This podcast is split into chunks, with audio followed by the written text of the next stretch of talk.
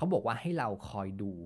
ความเคลื่อนไหวของบุคคลภายในครับ ซึ่งเดี๋ยววันนี้เราจะพามาดูนะครับว่าถ้าเป็นในบ้านเรานี้เราสามารถดูได้อย่างไร ให้เราเลือกซื้อหุ้นเหมือนซื้อเนื้อสเต็กครับ ซึ่งจุดนี้แหละครับ คุณบาวก็เลยมองว่าเป็นหลักการลงทุนที่วินวิน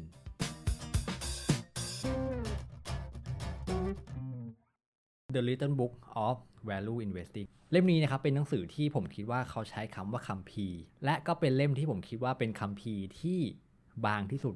เท่าที่ผมเคยเจอมานะครับสำหรับหนังสือเล่มนี้ใจความสำคัญคุณคริสโตเฟอร์บาวเขาบอกว่า คุณจำเป็นที่จะต้องลงทุน แต่การลงทุนได้ดีนั้น ไม่จำเป็นว่าคุณจะต้องเป็นอัจฉริยะเสมอไป ซึ่งประโยคนี้ก็จะมีแนวคิดคล้ายๆ กับคุณปีเตอร์ลินนะครับที่คุณปีเตอร์ลินเนี่ย เคยพูดไว้ในหนังสือ One Up on Wall Street นะครับคุณปีเตอร์ลินเปรียบเทียบนะครับว่าการลงทุนแบบชาวบ้านนั้น จะสามารถสร้างผลตอบแทนได้ดีกว่าผู้จัดการหรือว่าผู้เชี่ยวชาญการลงทุนด้วยซ้ำนะครับซึ่งภาพรวมของหนังสือเล่มนี้นะครับก็จะมีส่วนที่หลาย ๆ ส่วนนะครับที่มีความคล้ายกับ The Intelligent Investor เหมือนกัน เพราะว่าผู้เขียนคุณคริสโตเฟอร์บาวมีความเกี่ยวข้องกับคุณเกแฮม แล้วก็คุณวอลเลนบัฟเฟตโดยตรงนะครับ เดี๋ยวเรามาดูกันว่าประวัติความเป็นมาของ บุคคลเหล่านี้มีความสัมพันธ์กัน ซึ่งต้องบอกก่อนนะครับว่าผู้เขียนเองคุณคริสโตเฟอร์บาวก็ยึดหลักการลงทุนที่เน้นคุณค่าของคุณเกแฮมเช่นเดียวกับคุณวอลเลนบัฟเฟตซึ่งวันนี้นะครับผู้เขียนก็จะมาในเชิงของการเล่าประสบการณ์ แล้วก็เล่ามุมมองที่เขามีต่อการลงทุนที่เรียกว่า การลงทุนที่เน้นมูลค่า โดยที่เนื้อหาวันนี้ก็จะเรียบง่าย ไม่มีความซับซ้อนเลย เพราะว่าเป็นการเล่าเหมือนกับจากบุคคลหนึ่งเล่าให้อีกบุคคลหนึ่งฟัง ซึ่งเนื้อหาก็จะเข้าใจง่ายนะครับ ไม่ได้มีทฤษฎีหรือว่าคำศัพท์ที่ยุ่งยากจนเกินไป ซึ่งเดี๋ยวเรามาดูคำนิยามคำว่าการลงทุนคุณค่าของคุณคริสโตเฟอร์บาวก่อนนะครับว่า เขามีนิยามว่าอย่างเขาบอกว่าการลงทุนที่เน้นมูลค่า มันจะช่วยให้เราเดินทางไปหาหุ้นที่คุณภาพดี และหลีกเลี่ยงหุ้นที่มีคุณภาพต่ำเท่านี้เองครับ อันนี้คือคำนิยามมุมมองของคุณคริสโตเฟอร์บาวนะครับที่มีต่อคำว่าการลงทุนที่เน้นคุณค่า ทีนี้เดี๋ยวเราจะมาที่ประวัติความเป็นมาของคุณคริสโตเฟอร์บาวเล็กน้อยนะครับซึ่งจุดเริ่มต้นของคุณคริสโตเฟอร์บาวนะที่ทำให้เขาสนใจในการลงทุนที่เน้นมูลค่าก็คือ มาจากคุณเกแฮมครับซึ่งคุณเกแฮมในยุคนั้นนะครับประมาณ ปี 1930 จนถึงปี 1945 เนี่ย คือต้องบอกว่าณช่วงนั้นคุณพ่อของคุณบาวเนี่ย ชื่อคุณฮาวเวิร์ดบาวเพิ่งได้มีการลาออกจากงานครับ แล้วก็ได้มาร่วมเขาเรียกว่าร่วมเป็นหุ้นส่วนกับคุณบิลทวิดดี้นะครับเปิดเป็นเหมือนกับว่าเป็นโบรกเกอร์ เป็นนายหน้าในการซื้อขายหุ้น ซึ่งในช่วงแรกๆก็เป็นธุรกิจที่คนส่วนมากนั้นยังไม่ค่อยสนใจนะครับสำหรับห้างหุ้นส่วนของทวิดดี้บาวแต่ไม่ใช่สำหรับชายคนหนึ่งครับ ที่เขามีชื่อว่าเบนจามินเกแฮมเพราะว่าคุณเบนจามินเกแฮมนั้นได้สนใจที่จะ ให้ทวิดดี้บาวนั้นเป็นนายหน้าในการซื้อขายให้กับการลงทุนของเขา ซึ่งสิ่งนี้นะครับทำให้ห้างหุ้นส่วนทวิดีบาวนั้นรู้สึกว่าได้รับเกียรติอย่างมากนะครับทวิดีบาวก็เลยได้รับหน้าที่เป็นตัวกลางในการซื้อขายหลักทรัพย์ ให้กับเบนจามินเกแฮมในยุคนั้น พอมาถึงในช่วงปี 1945 ครับ ช่วงนี้ก็จะมีบุคคลอีกท่านหนึ่งนะครับ ก็คือคุณวอเตอร์ชลอตซึ่งในช่วงนั้นนะครับคุณวอเตอร์ชลอตที่เคยทำงานกับคุณเกแฮมก็กำลังเกษียณพร้อมกับคุณเกแฮมเลย ได้แนะนำให้คุณคริสโตเฟอร์บาว ได้รู้จักกับวอลเลนบัฟเฟตที่ณตอนนั้นเนี่ยคุณวอลเลนบัฟเฟตก็ถูกทาบทามให้มาดำเนินธุรกิจหรือว่าดูแลพอร์ตของคุณเบนจามินเกแฮมต่อนะครับ แต่ว่าณตอนนั้นเองคุณวอลเลนบัฟเฟตก็เนื่องจากภรรยาจะต้องย้ายกลับไปอยู่ที่โอมาฮานะครับ ก็เลยไม่ได้ดูแลกิจการของคุณเบนจามินเกแฮมต่อ แต่กลับไปเริ่มเป็นกองทุนของตัวเอง และจุดนี้ครับเป็นจุดที่ทำให้ ทวิดดี้บาวทำการเป็นนายหน้าให้กับบุคคลสำคัญ ก็คือของวอลเลนบัฟเฟตด้วย แล้วก็ของคุณเบนจามินเกแฮม ก่อนหน้านี้นะครับห้างหุ้นส่วนทวิดดี้บาวต้องบอกว่ามีความสนใจแล้วก็มีความเชื่อในหลักการของคุณเกแฮม ก็เลยทำการวางแผนที่จะย้ายมาอยู่ในตัวตึกที่คุณเกแฮมนั้นทำงาน เพื่อที่จะคาดหวังว่าจะได้ซึมซับแล้วก็ได้พูดคุยกับคุณเกแฮมมากขึ้น อันนี้ก็จะเป็นประวัติคร่าวๆนะครับของคุณคริสโตเฟอร์บาวก็เนื้อหาภาพรวมต่อไปนี้นะครับซึ่งหนังสือเล่มนี้ก็จะเรียงมาเป็นบทๆซึ่งผมพยายามเชื่อมโยงแต่ละบทปะติดปะต่อกันนะครับก็เดี๋ยวเรามาเริ่มกันเลย เริ่มจากบทแรกเนี่ยเขาบอกว่า การเลือกซื้อหุ้นนะครับ คุณบาวบอกว่าให้เราเลือกซื้อหุ้นเหมือนซื้อเนื้อสเต็กครับเขาสมมติว่าถ้าวันนี้ครับเราเข้าไปที่ซูเปอร์มาร์เก็ตครับแล้วเจอเนื้อเนี่ยปกติแล้วเนื้อสเต็กต่างๆ จะขายอยู่ที่ราคาสมมตินะครับ9เหรียญแต่ถ้าอยู่มาวันหนึ่งครับเรากลับเข้าไปเจอเนื้อชิ้นเดิมนี้ ราคาอยู่ที่ 2.5 ดอลลาร์เราจะทำอย่างไรกับเนื้อชิ้นนี้ครับถ้าเราเป็นคนหนึ่งที่บริโภคเนื้อชิ้นนี้อยู่แล้วและอีกตัวอย่างนะครับ สมมติว่าวันดีคืนดีครับจากเดิมที่เนื้อ มันชิ้นละ 9 ดอลลาร์ แล้ววันดีคืนดีครับ ราคาของเนื้อกลายไปเป็น 12.9 ดอลลาร์ เราจะทำอย่างไรกับเนื้อชิ้นนั้นครับ ผมว่าหลักการนี้คุณบาวบอกว่าถ้าตามคอมมอนเซนการที่เนื้อมันราคาถูกลงเนี่ย เราก็จะเห็นได้ชัดเจนว่ามันน่าดึงดูดที่จะเข้าไปซื้อมากขึ้น เพราะว่าเดิมเนี่ยราคาเนื้อมันอยู่ที่ 9 ดอลลาร์ใช่ไหมครับ แต่วันดีคืนดีเหลือ 2.5 ดอลลาร์เนี่ย มันก็ต้องรู้สึกว่าเฮ้ยเราคุ้มค่าที่จะซื้อมากขึ้น หรือวันดีคืนดีที่มาราคามันขึ้นไป 12.9 ดอลลาร์มันก็อาจจะเป็นราคาที่แพงจนเกินไป จนไม่น่าซื้ออีกต่อไป อันนี้ก็คือจะเป็น common sense นะครับ ที่คุณคริสโตเฟอร์บาวพูดถึง แต่ว่า common sense นี้ครับ มันไม่ได้เกิดขึ้นในตลาดหุ้น แล้วเพราะอะไรครับทำไมเราส่วนใหญ่ถึงไม่ได้คิดแบบนี้เวลาที่เราอยู่ในตลาดหุ้น เดี๋ยวเรามาหาคำตอบกัน ซึ่งเหตุผลนี้นะครับคุณบาบอกว่าเราส่วนใหญ่มักจะรู้สึกสบายใจครับที่จะเข้าไปซื้อหุ้นร้อนๆหุ้นที่กำลังปรับตัวขึ้น เนื่องจากว่าเราจะรู้สึกว่าเฮ้ยเรามีเพื่อน คนอื่นก็คิดแบบนั้น ถ้าเมื่อไหร่ก็ตามที่หุ้นตัวนี้ปรับตัวลงมา อย่างน้อยคนอื่นๆ ก็ขาดทุนเหมือนกับเรา อันนี้คือสิ่งที่คุณบ่าวพูดนะครับ แต่เชื่อไหมครับว่ามันดันไปตรงกับหนังสือเล่มหนึ่งครับ ก็คือ Thinking Fast and Slow เล่มนี้คุณแดเนียลคาเดมานได้อธิบายไว้นะครับว่าสัญชาตญาณของมนุษย์รูปแบบหนึ่งก็คือการที่เรานั้นพยายามหรือว่าชอบที่จะทำเหมือนกับคนอื่นครับเหตุผลที่เราชอบหรือทำเหมือนคนอื่นนะครับเป็นเพราะว่าระบบสมองของเราครับสัญชาตญาณของเรามี 2 ระบบระบบคิดเร็วและระบบคิดช้า ระบบคิดเร็วของเรานั้นเป็นระบบสัญชาตญาณครับที่จะช่วยให้เราเอาตัวรอดได้ แล้วมนุษย์เราเป็นสัตว์สังคมครับ เวลาที่เราเห็นคนอื่นทำอะไร เรามักจะมีแนวโน้มที่จะทำเหมือนคนอื่น อันนี้คือคร่าวๆนะครับที่คุณแดเนียล เคเนมานพูดไว้ใน Thinking Fast Slow นะครับ ซึ่งมันดันตรงกันพอดี แต่ประเด็นมันไม่ได้อยู่ที่ว่ามันเกิดขึ้นกับเราหรือว่านักลงทุนรายย่อยเท่านั้นนะครับ แต่ว่าความรู้สึกแบบนี้ครับ การที่เราชอบตามน้ำหรือว่าไปซื้อหุ้นที่เรามักจะรู้จักกันดีหรือหุ้นที่กำลังขึ้น คุณบาบอกว่าสิ่งนี้ก็เกิดขึ้นกับผู้เชี่ยวชาญ หรือว่าผู้จัดการกองทุนด้วยเช่นกัน ซึ่งข้อนี้นะครับ ก็จะเหมือนกับที่คุณปีเตอร์ลินเคยพูดไว้นะครับว่าผู้จัดการกองทุนส่วนมากนะครับมักจะซื้อหุ้นที่เป็นพิมพ์นิยมครับเหตุผลเพราะว่าถ้าเราซื้อหุ้นที่คนอื่นไม่ได้ลงทุนกันนะครับในมุมมองของผู้จัดการกองทุนนะฮะแล้ววันดีคืนดีเกิดขาดทุนขึ้นมาครับเราจะโดนตั้งคำถามมากกว่าคนที่ซื้อหุ้นพิมพ์นิยมแบบคนอื่น เพราะว่าคนอื่นก็ขาดทุนเหมือนกับเรา ทีนี้เราเห็นปัญหาแล้วใช่ไหมครับว่าเราส่วนใหญ่นะครับมักจะมีแนวโน้มที่จะคล้อยตามคนอื่น หรือว่าทำตามคนอื่น สิ่งนี้ไม่ใช่สิ่งที่ผิดนะครับเพียงแต่ว่า คุณแดเนียลเคเดมานนะครับบอกว่ามันเป็นสัญชาตญาณพื้นฐานของมนุษย์ ซึ่งเป็นเรื่องปกติ ทีนี้นะครับวิธีการที่คุณบราวน์แนะนำนะครับก็คือให้เราคิดแบบนายธนาคารครับคุณบราวน์นะครับก็ได้ไอเดียนี้มาจากการที่เขาได้คุกคีกับคุณเกแฮมนะครับก็คือ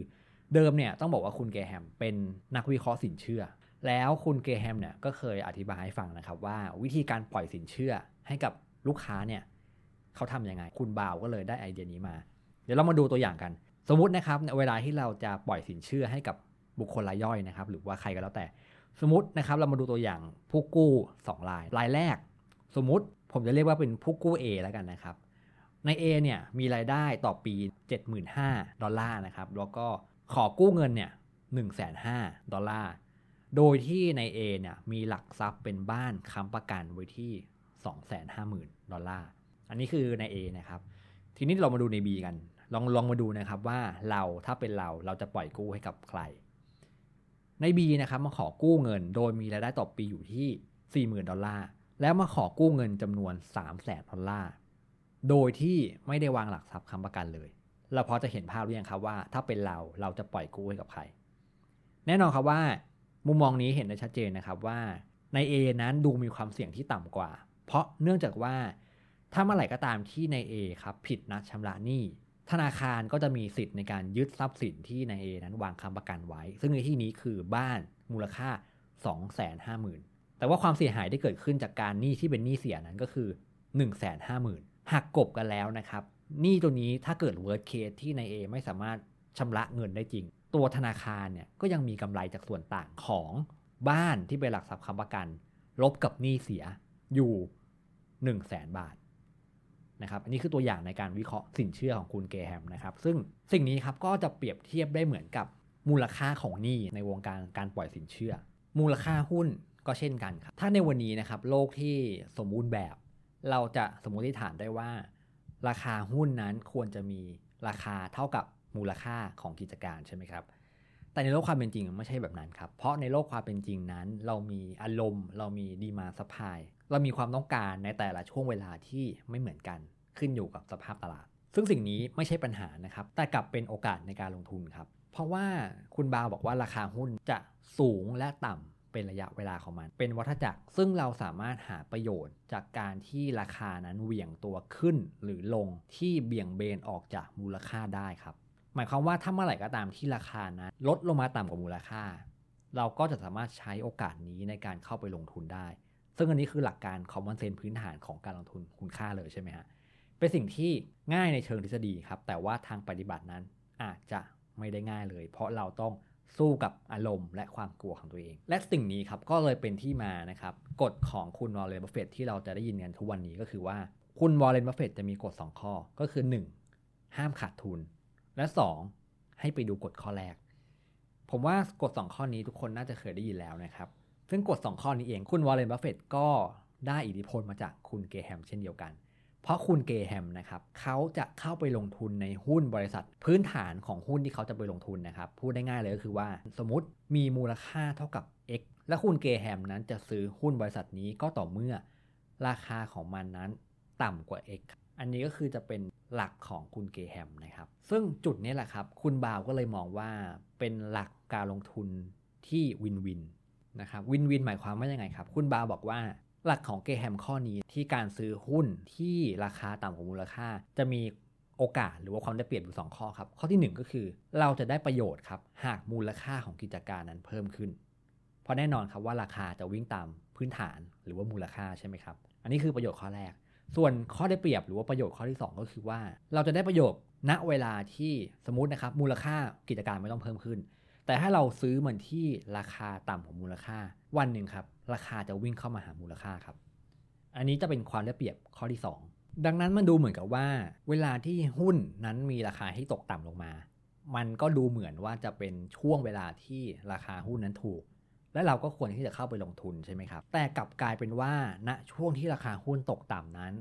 เราจะพบว่าเรามีเหตุผลมากมายครับ ที่จะไม่เข้าไปลงทุนมัน หากเราติดตามข่าว รายวันนะครับ เช่น เราสังเกตไหมครับว่าช่วงที่ตลาดหุ้นนั้นตกต่ำจะมีแต่ข่าวร้ายออกมาครับ ซึ่งข่าวร้ายเหล่านี้ก็จะเป็นเหตุผลหลักๆ ของเราที่ทำให้เรานั้นรู้สึกว่ากลัวที่จะเข้าไปลงทุนณนะช่วงเวลาที่ราคานั้นตกต่ำสิ่งนี้เป็นสิ่งที่เข้าใจได้นะครับ ดังนั้นคุณบราวน์เนี่ยก็เลยบอกว่า การที่จะช่วยให้เรานั้นสามารถดึงตัวเองกลับมา แล้วก็มีความกล้าที่จะเข้าไปลงทุนนะครับ เราต้องรู้ 2 ข้อครับ ข้อที่ 1 ก็คือเราต้องรู้มูลค่าที่แท้จริงของกิจการครับ ส่วนข้อที่ 2 ก็คือเราต้องรู้ margin of safety ครับสองเรื่องนี้ครับ การประเมินมูลค่าแล้วก็ margin of safety นั้นก็จะอยู่ในหนังสือที่ผมอธิบายไว้แล้วใน The Intelligent Investor นะครับ แต่ผมจะพูดสรุปคร่าวๆแล้วกันนะครับคำว่ามูลค่าที่แท้จริงนั้น หลักที่คุณเกแฮมชอบใช้นะครับ ก็คือว่าราคาที่เราจ่ายนั้นไม่ควรจะสูงกว่ามูลค่าทรัพย์สินที่มีตัวตนสุทธิครับ แล้วก็สำหรับ Margin of Safety นั้น คุณเกแฮมได้ให้คำนิยามไว้ในปี 1972 ว่า อัตราผลตอบแทนจากการถือหุ้น ข้อนี้ก็คือส่วนกลับของ PE นะครับ ก็คือเอา EPS หารด้วย P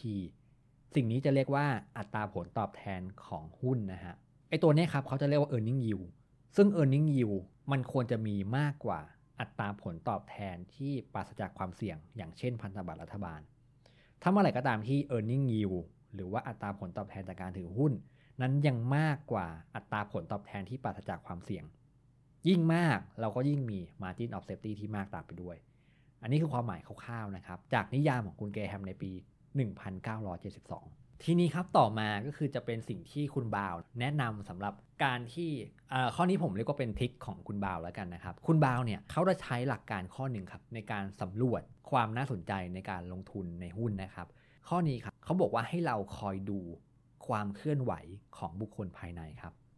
หรือพูดได้ง่ายคือเป็นการตรวจสอบว่าบุคคลภายในกิจการนั้น มีการแอบซื้อหุ้นหรือเปล่า จริง ๆ อาจจะไม่เรียกว่าแอบก็ได้นะครับ อาจจะเรียกว่า เพราะว่าปัจจุบันการซื้อหุ้นของคนคณะกรรมการหรือคนภายในเนี่ย จะต้องมีการประกาศให้ตลาดหลักทรัพย์ทราบใช่ไหมครับโชคดีครับที่ทุกวันนี้เราสามารถตรวจสอบได้เช่นกันครับทีนี้เดี๋ยวเราลองมาตั้งคำถามก่อนนะครับ สมมติถ้าวันนี้เราเป็นคนหนึ่งที่ทำงานในอุตสาหกรรมยานะครับ หรือเราอาจจะลองนึกภาพว่าเราเป็นทำงานในอุตสาหกรรม อะไรบางอย่างก็ได้นะครับ แล้ววันหนึ่งครับ มันมีเทคโนโลยีตัวใหม่ สินค้าตัวใหม่ที่ยังไม่เคยมีในตลาด และมันสามารถช่วยแก้ปัญหาให้กับลูกค้าได้อย่างมากมาย แบบที่ไม่เคยมีมาก่อน ถ้าเราเป็นคนที่อยู่ในกิจการนี้ หรือว่าอยู่ในบริษัทเรา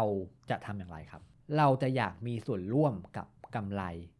ของสินค้าตัวใหม่นี้หรือไม่ ถ้าคำตอบคือว่ามี นั่นหมายความว่าเราสามารถทำได้โดยการผ่านการซื้อหุ้นครับ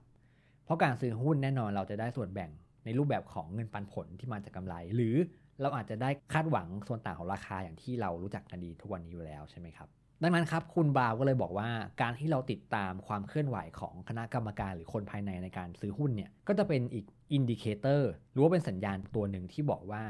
บริษัทนั้นกำลังมีพัฒนาการอะไรบางอย่าง แต่ในที่นี้คุณบราวน์บอกว่า มันจะมีแน่นอนครับว่าคณะกรรมการเนี่ยสามารถทำได้ทั้งซื้อแล้วก็ขายใช่ไหมครับแต่คุณบราวน์ เขาบอกว่าให้เราจับตาดูเฉพาะการซื้อเท่านั้นครับ เพราะว่าการขายนั้นบางครั้งอาจจะเกิดจากความต้องการส่วนตัว เช่น บางคนอาจจะต้องเอาเงินไปแต่งงาน หรืออาจจะต้องนำเงินไปผ่อนอะไรบางอย่าง หรือนำเงินไปใช้ในเรื่องราวถูกเฉินอะไรบางอย่าง ก็มีความจำเป็นที่จะต้องขายหุ้นออกไป แต่การซื้อครับ สิ่งนี้คุณบาบอกว่าเป็นพัฒนาการที่น่าจับตามองมากกว่า และมีนัยสำคัญมากกว่า ซึ่งเดี๋ยววันนี้เราจะพามาดูนะครับว่าถ้าเป็นในบ้านเหล่านี้เราสามารถดูได้อย่างไร ซึ่งเดี๋ยวเรามาดูกันนะครับ อย่างผมเองผมก็ถ้าใครมีช่องทางอื่นนะครับ ก็สามารถแนะนำเพื่อนๆท่านอื่นได้นะครับ แต่ว่าสำหรับผมเอง ผมก็จะต้องเข้าไปที่เว็บของโบรกเกอร์นะครับ ซึ่งผมเองก็ใช้ของบัวหลวง ซึ่งอันนี้ไม่ได้มีสปอนเซอร์อะไรนะฮะซึ่งผมมันจะมีคำว่า Aspen นะครับ ผมว่าผมไม่แน่ใจนะครับว่า a s p e n เนี่ยมีทุกโบรกเกอร์หรือเปล่า แต่ถ้าเราจะดูนะครับผมดูใน a s p e n เข้ามาแล้วให้เราไปที่ตรงนี้ครับ ก็คือในส่วนของหาคำว่า fundamental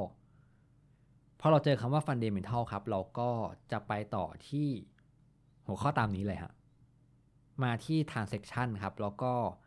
หาคำว่า insider นะครับ แล้วก็เลือกเป็น historical ก็คือประวัติการซื้อย้อนหลัง ใส่ชื่อหุ้นเข้าไปทีนี้เราก็สามารถตรวจสอบได้แล้วครับว่า บุคคลเหล่านี้นั้นเคยซื้อในช่วงเวลาหนึ่งปีที่ผ่านมาทำการซื้อหรือขายของบุคคลภายใน ธุรกรรมเป็นอย่างไรบ้างนะครับแล้วเรายังสามารถคลิกลิงก์ตรงนี้เพื่อเข้าไปดูรายละเอียดได้ว่า บางท่านก็อาจจะมีเหตุผลในการซื้อที่ระบุไว้ด้วยนะครับ ก็อันนี้ก็สามารถลองเข้าไปเช็คดูกันได้นะครับ ทีนี้เดี๋ยวมาที่บทต่อมานะครับ ซึ่งบทนี้เนี่ยก็เป็นบทที่คุณบราวตั้งชื่อว่า ให้เราแยกทองออกจากขยะครับ ซึ่งทองในความหมายของคุณบราวนะครับ หมายถึงธุรกิจที่เรียบง่าย เข้าใจง่าย และเป็นอุตสาหกรรมดั้งเดิมครับ ซึ่งอะไรที่นอกเหนือจากนี้ คุณบราวจะบอกว่าเป็นขยะทั้งหมด อาจจะหมายรวมไปถึงหุ้นเทค รวมไปถึงนวัตกรรมใหม่ๆด้วย ซึ่งหลักการนี้นะครับก็จะมีมุมมองคล้ายๆ กับหลักการดันโดนะครับที่ผมเคยหยิบเอามาพูดไปแล้วนะครับ ซึ่งดันโดเนี่ยก็จะเป็นอีกคนหนึ่งที่เป็นลูกศิษย์คุณเกแฮมเหมือนกัน นะครับเราสังเกตได้ว่าลูกศิษย์เกแฮมจะมีแนวคิดที่คล้ายๆกันนะครับ ก็คือจะชอบธุรกิจที่เป็นธุรกิจที่มีความสม่ำเสมอของกำไร ไม่ชอบธุรกิจที่มีความหวือหวา เพราะว่าธุรกิจใหม่ๆ คุณบาบอกว่า จริงอยู่ครับที่ในช่วงแรกนั้นมันมีโอกาส หรือว่าอัตราการเติบโตที่สูงมากๆ ในช่วงแรก แต่ถ้าระยะเวลาผ่านไปครับ ความไม่แน่นอนอาจจะเกิดขึ้นได้ และ 2 อาจจะมีเรื่องของคู่แข่งรายใหม่ที่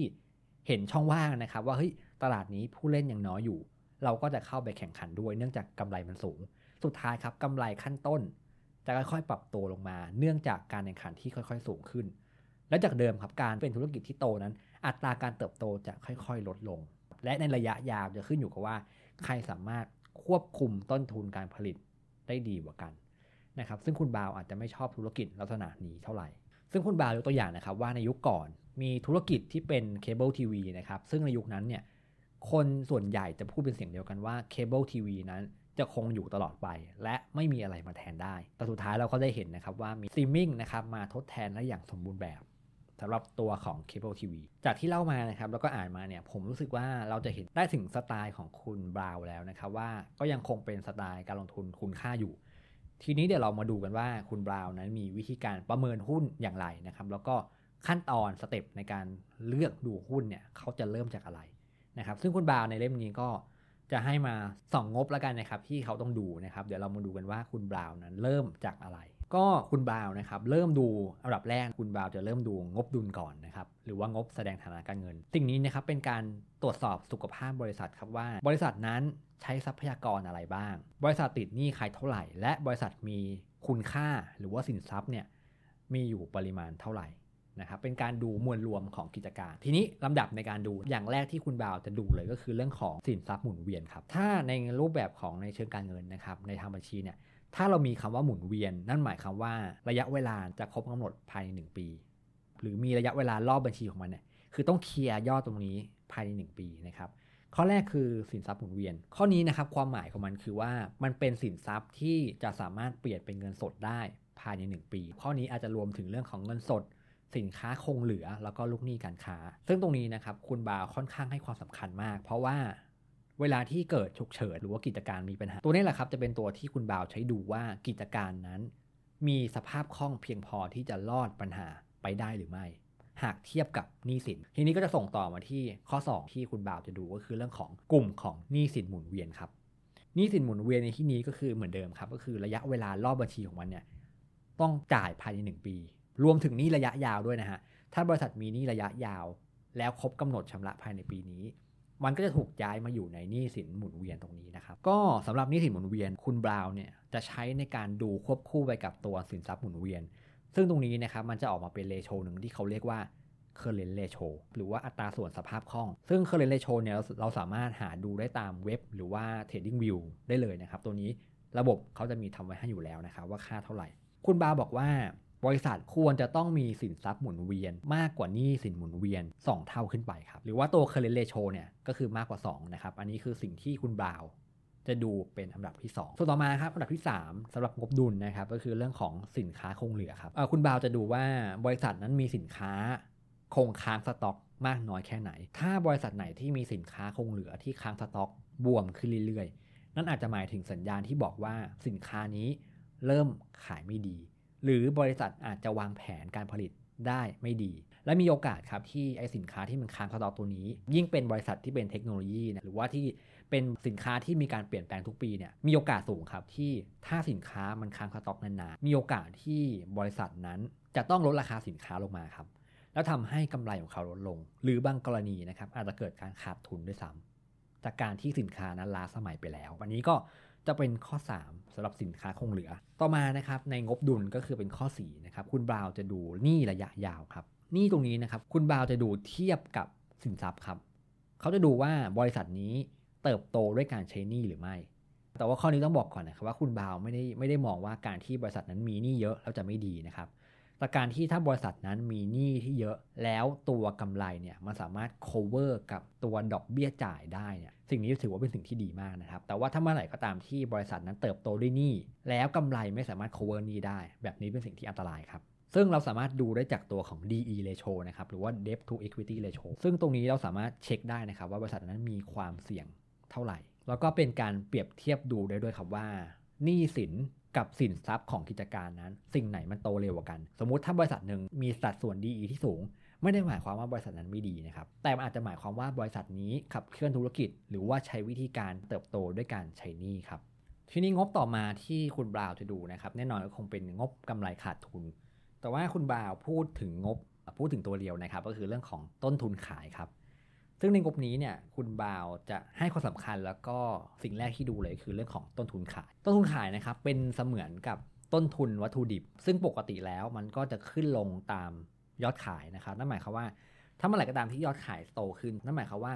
เขาก็จะต้องใช้ปัจจัยในการผลิตนั้นโตตามขึ้นไปเรื่อยๆนะครับ อันนี้คือคอนเซปต์ของตัว